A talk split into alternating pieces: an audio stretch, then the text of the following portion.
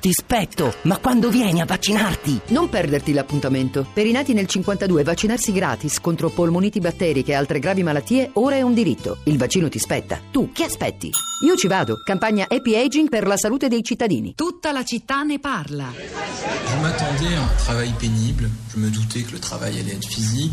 Non avevo dubbi sul fatto che il lavoro fosse faticoso, ma quello che non avrei mai immaginato era il carattere ideologico del lavoro presso Amazon, rappresentato dai simboli e da tutto ciò che viene scritto anche negli slogan. È importante dirlo in inglese, cioè work hard, have fun, make history, perché è la lingua inglese che viene veicolata in questi capannoni di Amazon, nonostante si trovino in Francia, e in Italia, in Germania, quindi comunque loro perseguono un'ideologia anche cioè nell'inquadramento del lavoro.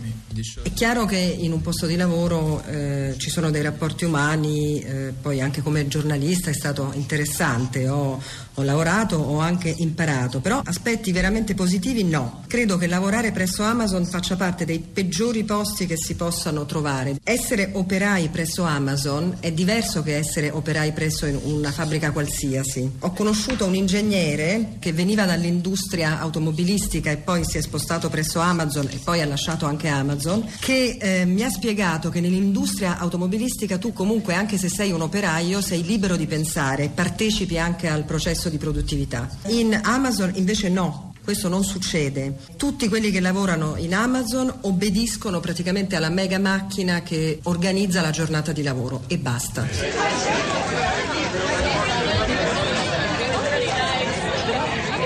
Questo era un brano della videointervista a Jean-Baptiste Malet, autore di En Amazonie, un infiltrato nel migliore dei mondi, un libro reportage all'interno del colosso delle vendite online di cui abbiamo tanto parlato stamani, a partire soprattutto dallo sciopero che faranno domani i lavoratori dello stabilimento di Castel San Giovanni a Piacenza. Malet definisce Amazon il nuovo tempio del collettivismo moderno, dove tutti gli operai sono manipolati in nome dell'ideologia unica del profitto. Non scordiamoci però che Amazon è diversa da paese a paese e, come ci ha sottolineato giustamente Riccardo Staglianò, del resto ce l'avevamo collegato a un sindacalista, i lavoratori di quell'azienda, almeno in Italia, hanno una rappresentanza sindacale e possono scioperare, come accadrà domani. Grandi sfide dunque per il lavoro, oltre che per il commercio, sono emerse nella puntata di oggi, con quali reazioni sui social network? Lo chiediamo a Rosa Polacco. Ciao Pietro, buongiorno. Reazioni ma anche testimonianze delle proprie attitudini e abitudini commerciali, diversi commenti questa mattina sul nostro profilo Facebook, e poi ci sono cose interessanti che si trovano in giro in rete, per esempio seguendo l'hashtag Black Friday su Twitter, che è molto utilizzato in questi giorni, in queste ore. C'è un articolo davvero interessante, è un'intervista in realtà che Beniamino Pagliaro fa sulla Stampa all'ideatore, al capo di Yux, Federico Marchetti, una realtà di e-commerce molto importante. Allora Pagliaro chiede a Marchetti: ma davvero compriamo di più anche noi italiani per il Black Friday? E Marchetti risponde: sì, compriamo molto di più, è la settimana dell'anno dove in assoluto vendiamo di più che a Natale e più dei saldi di fine stagione. Questo era un dato interessante da sottoporre questa mattina all'attenzione. Poi gli chiede anche: il 2017 è l'anno in cui Amazon e Alibaba sono entrate nel settore moda, questo crea competizione? Lui risponde: non vedo nessuna competizione, sai perché? Dice: non avverto competizione né presente né futura, perché tutto il settore è in crescita, ma la competizione non erode quote di mercato e noi cresciamo più del mercato. Questa frase, noi cresciamo più del mercato, dice molto più di quello che sembrerebbe, una frase importante. Le esperienze, dicevo, allora Spartaco su Facebook dice: Black Friday, Halloween, ma cosa diavolo vogliono dire? Cosa mai hanno a che fare con noi? Tutto è finalizzato al commercio, al consumo. Non sarebbe ora di pensare a cose più serie, tipo l'insostenibilità di questo sistema che non ha futuro? Insomma, sempre divisioni tra apocalittici e integrati, direi più apocalittici stamattina. Pascal dice: questo sistema di vendita in cui si saldano soddisfazione del cliente e del venditore sarà portato a perfezione con l'introduzione massiccia di macchine e droni. A quel punto l'insoddisfazione dei lavoratori sparirà insieme ai lavoratori. Allora, ci sono anche degli sms nuovi interessanti contro Antonio da Bologna, che diceva: ma perché tutta questa fretta, voler avere il giorno dopo quello che compriamo, siamo accelerati senza senso. E Rosanna gli risponde: forse Antonio ha tanto tempo davanti a sé per andare a negozi, chiacchierare con i negozianti, non sarebbe possibile per una giovane famiglia con figli, lavoro, casa e quant'altro. E poi sulla questione tasse c'è molto da dire. Riccardo da Reggio Emilia, buongiorno, benvenuto. Buongiorno a voi. Niente, io vi ho messaggiato per portare una mia piccola testimonianza, un approfondimento su quello che succede dopo l'acquisto. Lavoro per una piccola azienda postale privata, per mia fortuna non faccio parte degli spedizionieri che consegnano questi pacchi, ma ovviamente fra noi, colleghi, ci si conosce, l'esperienza si scambia. E lei che mestiere fa? Sono un portalettere per un'azienda postale privata. Con la privatizzazione ovviamente chiunque voglia mettersi in ballo e giocarsi la carta dell'aziendale, sì, può decidere di mettersi in gioco e fare anche questi tipi di spedizioni. Ovviamente spesso e volentieri si dimentica quello che succede dopo e le condizioni con cui questi spedizionieri che consegnano questi necessarissimi e indispensabili pacchi il giorno successivo nelle vostre case, insomma, come lavorano.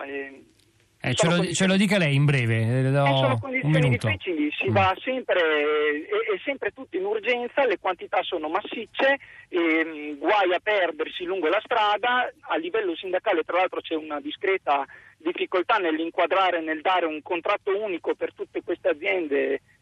La modalità prevalente di contrattazione, di contrattualizzazione qual è?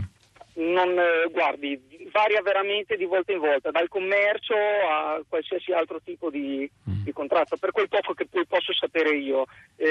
Semplicemente una cosa che di sicuro non è semplice è anche capire come mai rimaniamo sempre al di fuori di quelle che possono essere gli aiuti dal punto di vista anche sindacale nelle contrattazioni degli ultimi momenti. Noi siamo costantemente in mezzo al traffico, respiriamo smog, siamo a rischio di incidenti in un motorino, rischiamo veramente parecchio, ma di noi non si parla come categoria svantaggiata anche per un pensionamento alleggerito come quelli di cui si sta contrattando. Senta, le fa paura l'arrivo dei droni per consegnare i pacchi? Sembra che andrà da quelle parti. No, è tutto traffico in meno sulla strada per me, francamente.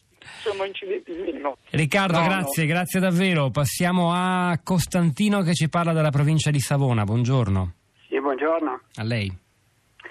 Sì, ricordavo questa vicenda di Amazon, mi ha fatto venire in mente Postal Market, ossia il pensiero che ogni epoca ha il suo veicolo per la vendita per corrispondenza. Postal Market è nata nel 59, è andata avanti per decenni, è stata presente nelle case degli italiani attraverso il suo catalogo per molti anni, negli anni 70, negli anni 80, e poi ha anche tentato di approcciare il mondo del web proprio verso il 2007-2008, forse era troppo presto. Io mi ricordo tutte le vicende di Peschiera Borromeo e gli scioperi continui che poi piano piano l'hanno praticamente fatta chiudere. È un tassello della nostra memoria, di molte generazioni. Grazie Costantino. Rosa. Andiamo su Twitter dove c'è Michele che dice: ma i droni poi che fanno? Suonano il citofono e prendono l'ascensore, come me lo portano questo pacco? Francesca dice: non ho capito perché si chiama Black Friday se poi dura una settimana intera, anche di più volendo. Laila dice: rispetto per i lavoratori Amazon che domani sciopereranno, questo è il Black Friday che mi piace, nessuno sconto sui diritti. Teresa ci racconta: sento opinioni molto estremiste, immagino si riferisca anche ai messaggi degli ascoltatori, ma c'è anche la via di mezzo. Io acquisto sia nei negozi della città, Cagliari, sia su Amazon, soprattutto se la convenienza è forte. Devo dire che sono un po' frenata da ciò che leggo sulle condizioni di lavoro, ma ogni tanto faccio l'egoista. Questa era Teresa. È il momento di Radio Tremondo che affronta una delle notizie più importanti in questi tempi, la condanna finalmente arrivata all'ergastolo di Ratko Vladic. C'è Luigi Spino al microfono, alle 11.30 ci sarà Radio 3 Scienza. Stamani c'erano la parte tecnica Daniele Di Noia, in regia Piero Pugliese, a questi microfoni Pietro del Soldà e Rosa Polacco, al di là del vetro Cristina Faloci, Florinda Fiamma e la nostra curatrice Cristiana Castellotti. Ci sentiamo domani alle 10.